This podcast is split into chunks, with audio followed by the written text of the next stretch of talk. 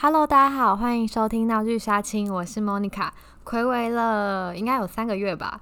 我第七集呢是带着我之前就是如同上一集跟大家说的，我有去瑞士参加了呃世界卫生大会的周边活动，然后也举办了一场高峰会，以及就是我有提前几天去那边玩。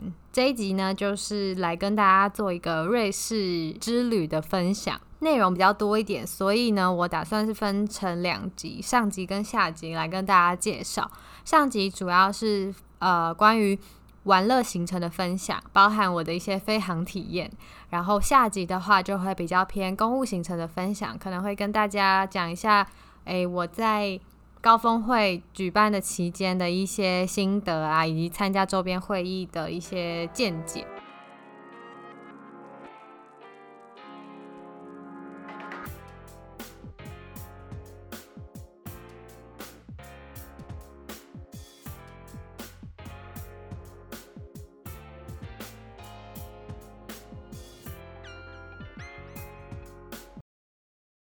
那由于内容我自己是觉得蛮丰富的，我就赶快开始喽。首先呢，跟大家介绍一下，就是我在五月中的时候，是五月十六号到五月二十五号到了瑞士。整个旅途是从呃苏黎世开始，慢慢的往西边走到日内瓦，最后是参加我的公务的活动。因为好不容易有这个机会，就是睽违了四年，终于出国，所以我也跟我的旅伴，就是学姐们。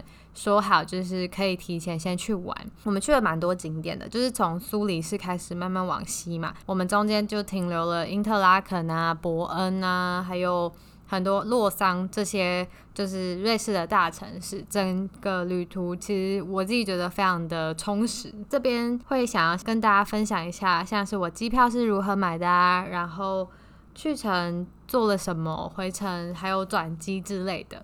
那首先，第一个大主题想要跟大家讲的是我的飞航体验。我去乘坐长荣，然后再来就是瑞士航空。回程的话是奥地利航空、瑞士航空，跟原本回程是表定的长荣航空，但后来因为一些事情，我等下会跟大家讲，所以我改成坐华航。所以我其实是我去程转一次机，回程转两次机，算是有点。有点麻烦，可是为了省机票钱，因为那时候其实不太知道这一趟活动是不是会有足够的补助，所以不想要花太多钱。去程的机票大概是好像三万三吧，这其实已经是我所有跟同行旅伴比起来，我好像应该是最低的，或是倒数第几低这样。因为其他人他们很多都是买华航，就是那种台湾航空，然后只转一次机的。所以我的相对就比较省。这几个航空就是我刚刚提到的长荣、瑞士还有奥地利，他们都是星空联盟的，所以在转机上面呢，我也不用去担心这是行李托运的事情。像我那时候刚到，就是从桃园机场出发的时候，他就有跟我说：“哎，你中间有转，就是为了停留泰国嘛？那这样子转机，我就是帮你直挂，就是。”呃，他就直接从台湾，然后到苏黎世这样子，OK 吗？后来回程，我刚刚说发生了一些突发状况嘛，也是我觉得也是多亏了他们是星空联盟啊，虽然华航不在星空联盟里面啦，但是我觉得因为大部分就除了华航之外的班机都是同一个联盟的，整体上来讲，行政作业处理上比较方便一点。先跟大家讲一下，呃，我到底是遇到什么突发状况。那就是在我我五月二十四号的时候晚上从日内瓦机场出发，准备要回台湾嘛。那我这个转两次机，我第一站是到维也纳，然后再改搭奥地利航空到泰国，接着泰国到台湾。可是因为在维也纳转机准备要飞泰国的时候，就在我们飞机在滑，已经在滑行了，准备要起飞喽。我觉得那时候应该滑行了大概。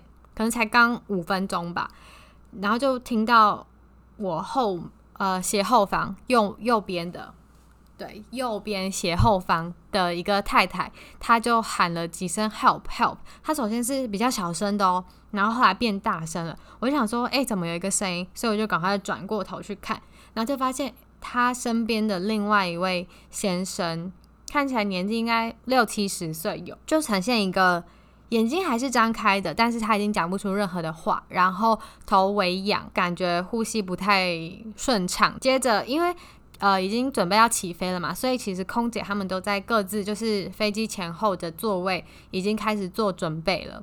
所以其实那一位太太在喊 help 的时候，空姐一开始都是没有听到的。那是一直到后来身边周边的人都一起帮忙大叫，空姐才赶快过来。然后这时候他们就是先观察一下那个先生的状态嘛，就是非常的不乐观，所以就赶快呃到前面去拿急救包。过一阵子，可能坐在比较前面的人有。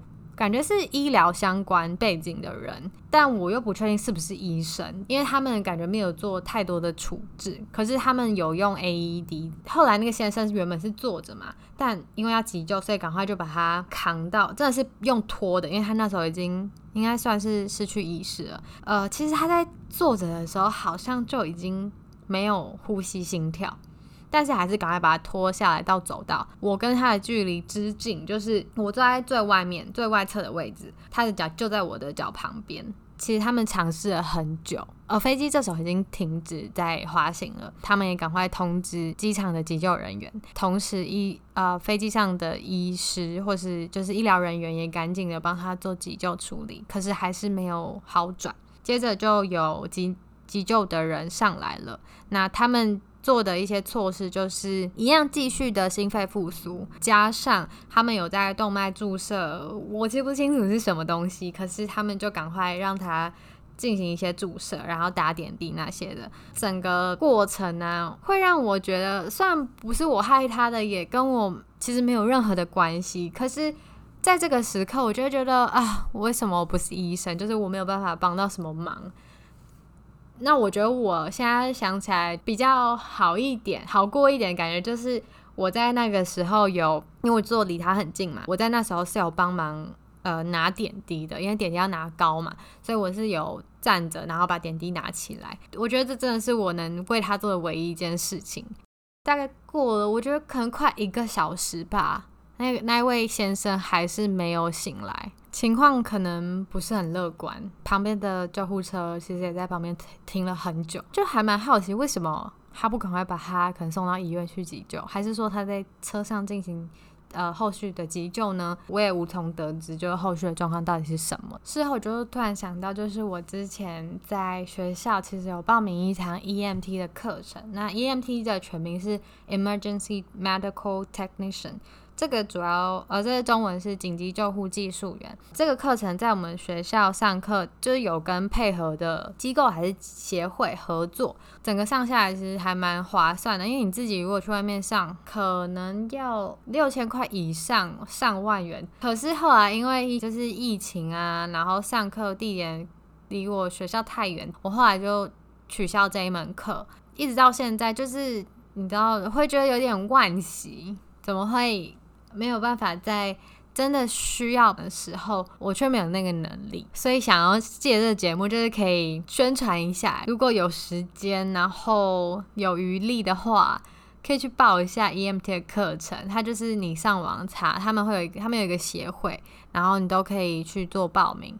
如果还是学生的话，更可以找找学校是不是有这样的资源，因为学生啊，或是配合的有跟学校配合的，那个价钱都会大大降低。那接下来就跟大家介绍一下行程的部分，最后呢，我会用花费、详细支出来跟大家做一下总结。行程的话怎么走？呃，我五月十六号是凌晨的飞，呃，大概。好像七八点，对，七点多八点的飞机。我后来是飞到泰国转机，接着再再飞下一趟嘛。所以其实呃五月十六号几乎都是在飞机上度过。那还蛮值得一提的是，我在泰国飞往苏黎世的飞机上，隔壁坐了一个来自德国的帅大叔，他叫 Marcus。后来也是聊得蛮开心，然后跟我介绍很多事情啊。然后他在德。呃，他是德国人，但是他现在长期住在泰国，然后好像是什么家庭事业的关系，反正是一个很有型的帅大叔，还是头发长长，然后留一点络腮胡，不知道是是古龙水，但是就是有一个味道，但又不至于臭。我自己觉得坐飞机有时候很好玩的地方，就是你不知道你旁边会坐什么样的人，如果聊天了，你又你们又会聊到什么事事情。五月十七号隔天呢，我主要走一个漫步的行程，然后也目前为止是只有我自己，因为同行要一起先去玩的学姐他们。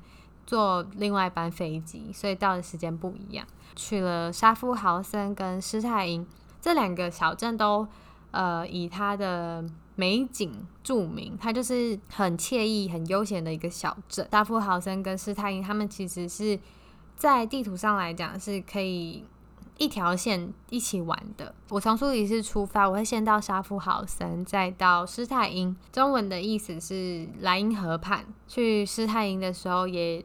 也有漫步在莱茵河畔，就觉得哇，就是莱茵河以前都是看小说的时候才会看到的这个这条河，然后没想到我现在竟然走在它旁边，然后我还摸得到它的河水，那个感觉超酷。在沙夫豪森跟施泰因，我自己是觉得。它没有什么大景点啦，它就是一个你可以到那边，然后散个步啊，然后看看风景。其实也蛮多葡萄园的，整个城镇的色调就是比较属于土色系，对，然后有一点绿树啊，跟沙夫豪森可能他们的湿壁画很有名。漫步在那些街道，然后你转个头，你就可以看到墙上有。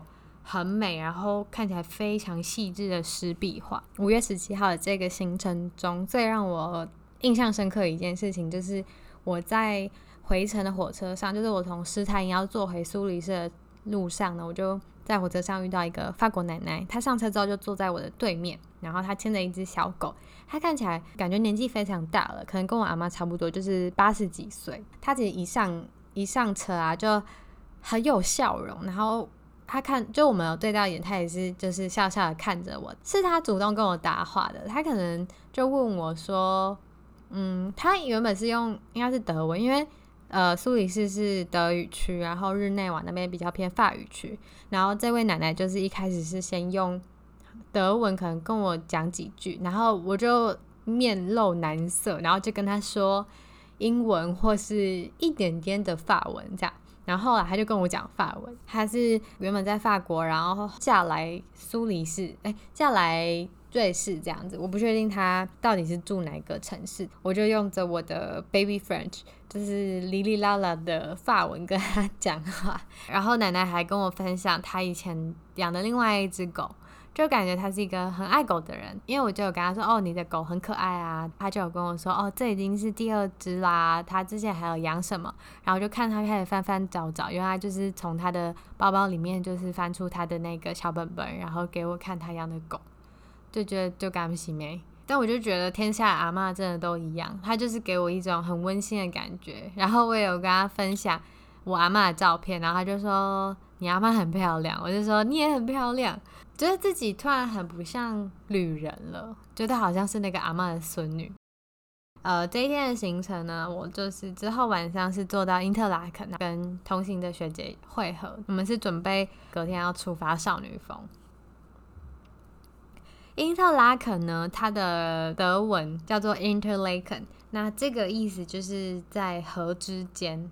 在湖之间啊，不好意思，inter 跟 lake，然后 interlaken，顾名思义就是它有被几座湖围在一起，被包在一起。那几座呢？就是有两座，右边是布里恩兹湖，左边左边是图恩湖，两个都是非常大的湖，而且也有提供那个游船的服务。有多的时间的话，非常推荐大家可以去坐游船，你就可以绕一整圈。那我自己因为时间上的关系，还有。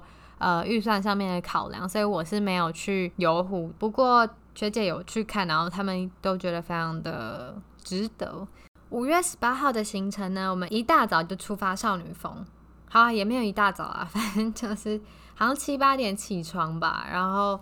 坐了八点多的那个火车上山，我早上爬起来考我的期末，所以我错过了原本是我们三个要一起坐的火车，然后后来是我自己在坐下一班火车。少女峰蛮有趣的地方就是它其实呃上山下山的交通非常的多元，然后你就可以依照你自己的喜好去做选择。像我的话，我的行程是，我上山的行程是火车、缆车、火车，但其实有另外一种是火车、火车、火车。就是我会讲，我会这样子讲，是因为。大概可以听出来嘛，就是有三段车，你要转两次。在第二段的时候，你可以选择你想要坐缆车还是火车。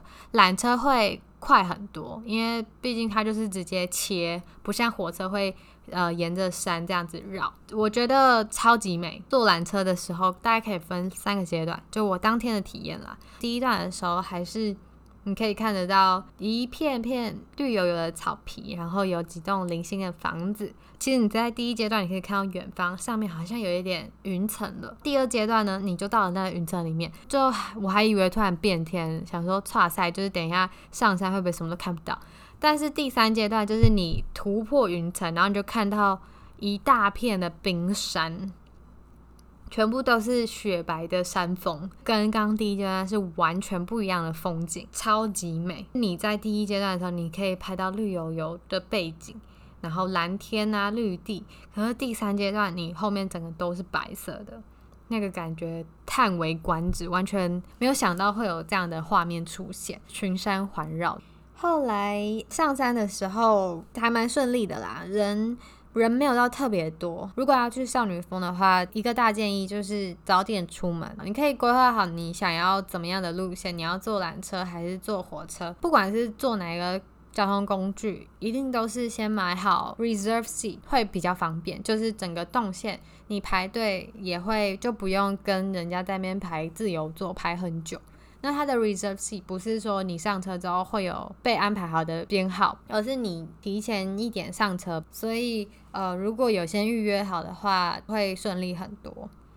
然后还有一个就是一定要戴太阳眼镜，因为你上山的时候。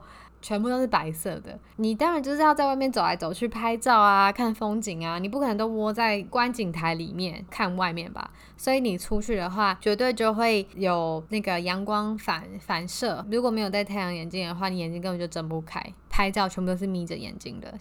呃，我刚刚有提到嘛，少女峰不管是上山还是下山的交通方式都非常的多元，可以自己去安排。所以我下山的交通工具是火车，火车，火车，我全部都坐火车。然后因为少女峰呃下山的方向又有非常多的小镇，很值得去的小镇可以停留，所以。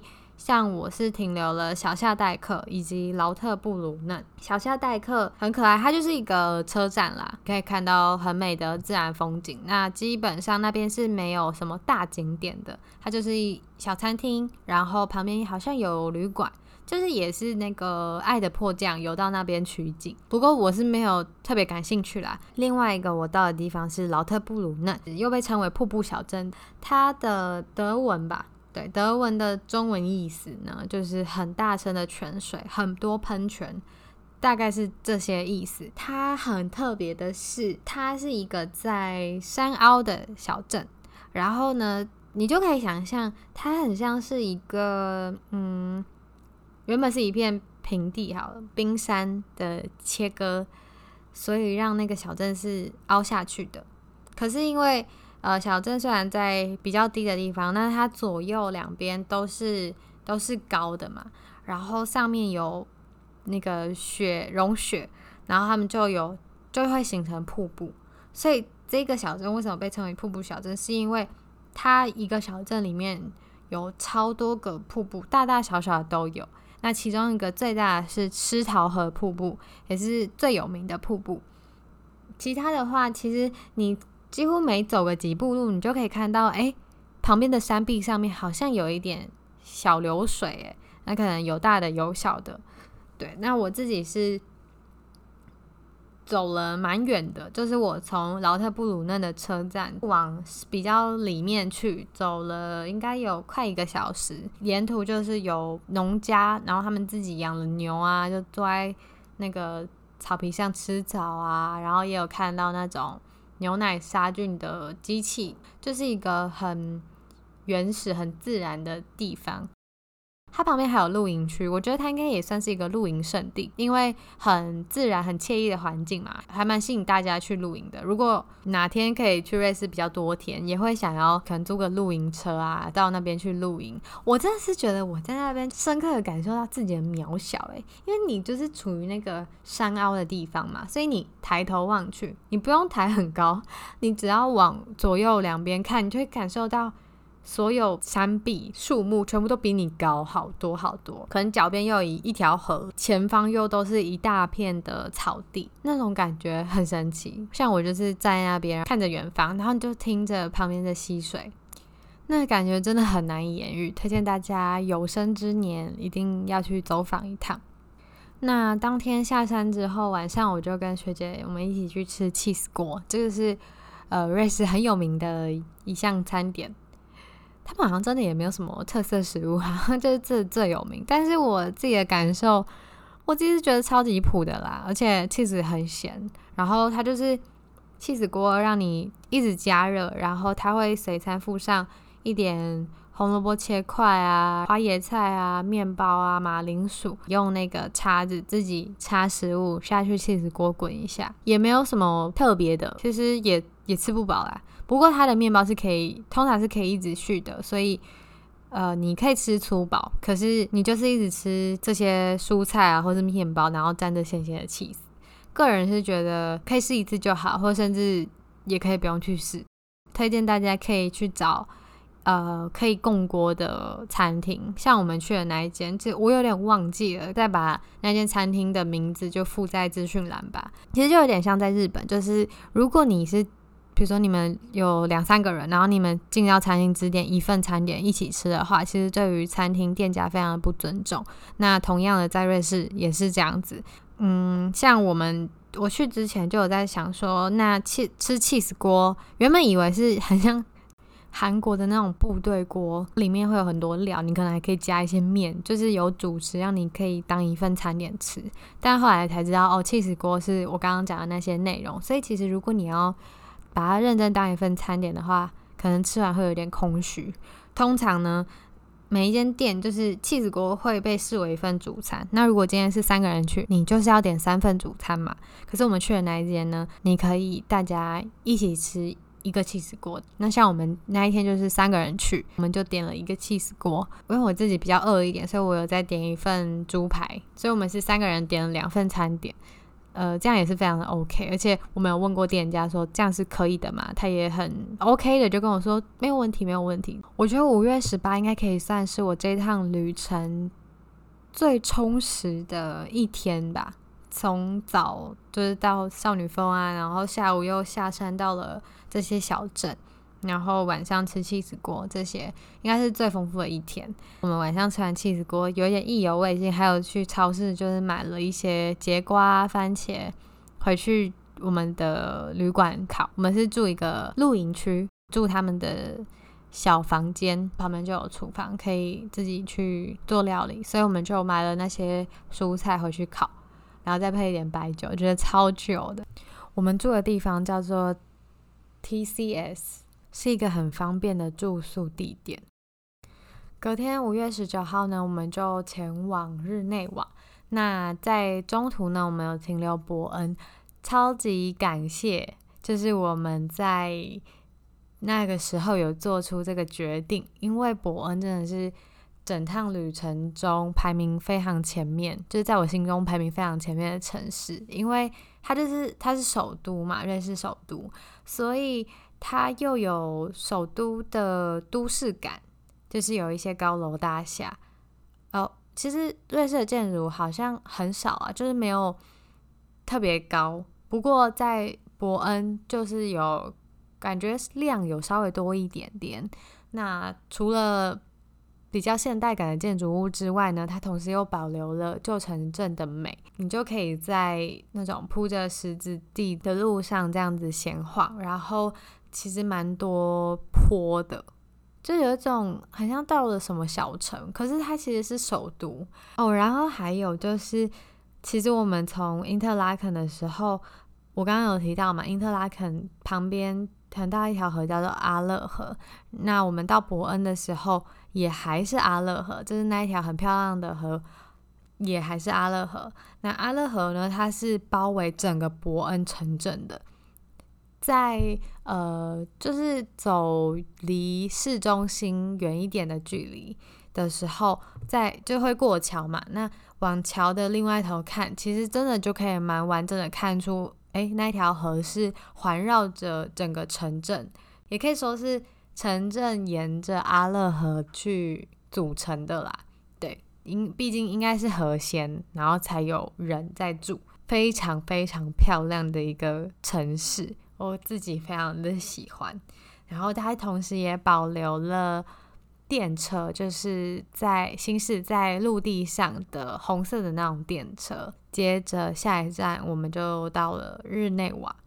哦，我突然想到一个小插曲，就是我们早上从因特拉肯上车的时候，我好像是先买了，我应该是直接买因特拉肯到日内瓦的票，但是因为我。上车过了好像二十分钟才想到，就是我其实已经看好班次，但是我不确定怎么买比较好，所以我就还没有下单，我就还没有送出订单要结账。结果后来查票员出来查票的时候，我那时候是已经买好了，我原本想说 OK，那这样应该就没事了。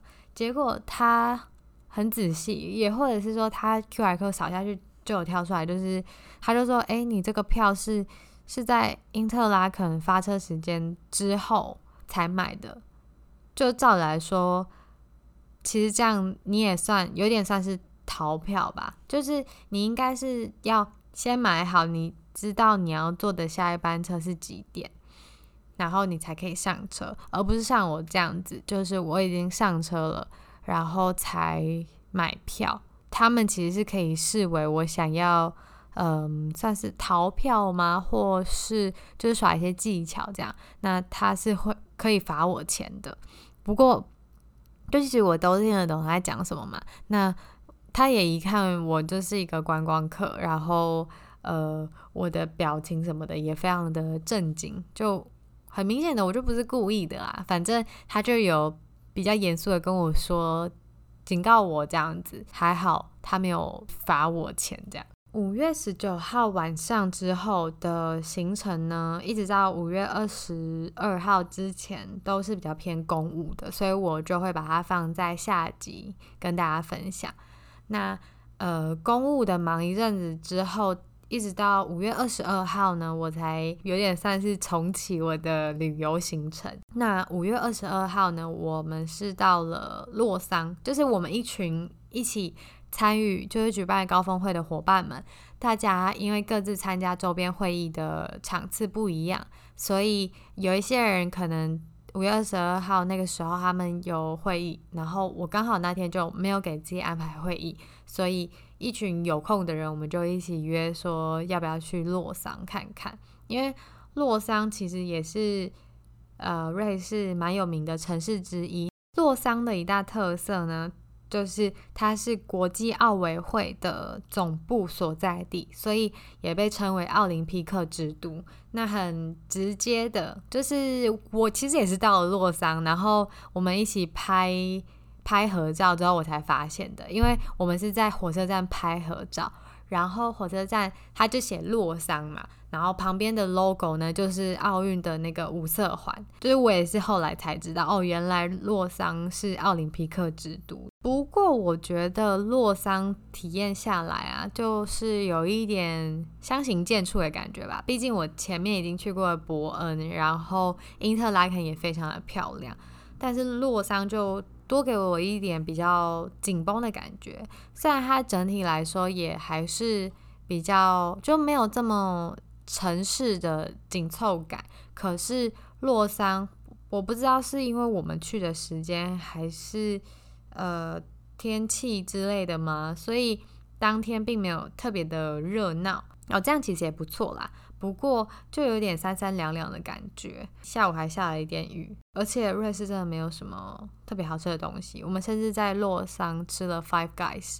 不过最后我们有到雷芒湖畔去看看。就我们其实原本想要搭游船的游雷芒湖，可是因为我们没有赶上时间，或是说回去会太晚，所以后来就只是在湖畔逛逛这样子而已。整体来说，洛桑我觉得我个人觉得还好。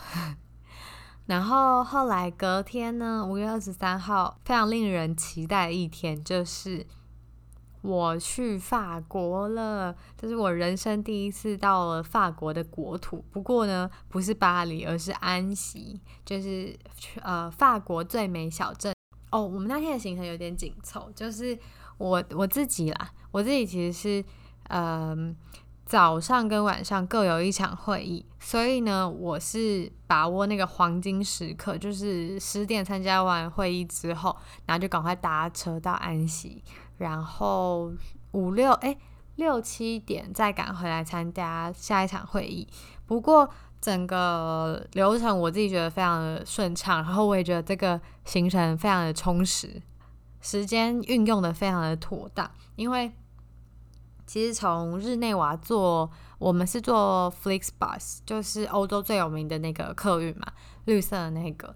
然后从日内瓦到安息，整个车程我们当天路途还算顺畅，所以大概一个多小时左右就到了，一个半小时以内我们就到了安息。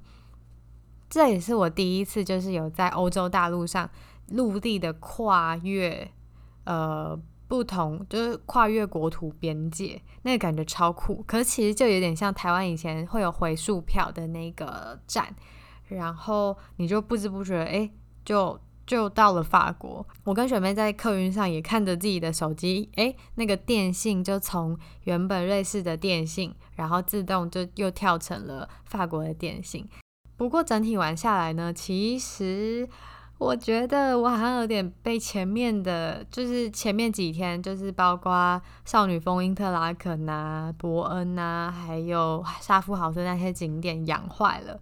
因为我刚刚说洛桑，我自己觉得还好嘛。安息虽然它被号称为法国最美小镇，但我真的也觉得好像有一点点过誉了，就。好像少了点什么吗？还是说我们没有去参加到它很有名的景点？就可能好像飞行伞啊，还是什么的活动？就觉得好，如果有时间可以去看看啦。啊，不然其实好像好了，还还不错，还不错。还有一个很有名的桥叫做爱之桥，对，安溪湖旁边有个爱之桥。很可爱的地方，然后它有一些什么旧牢房，那整个景色还算漂亮，就是一个小城镇。安息呢，应该就算是我这趟旅程最后一个走访的城市。最后一天，五月二十四号搭飞机前呢，我就是在我们住的青旅附近自己走走晃晃，日内瓦湖，也就是雷芒湖，把握跟这个城市相处的最后时光。晚上就准备坐飞机回家。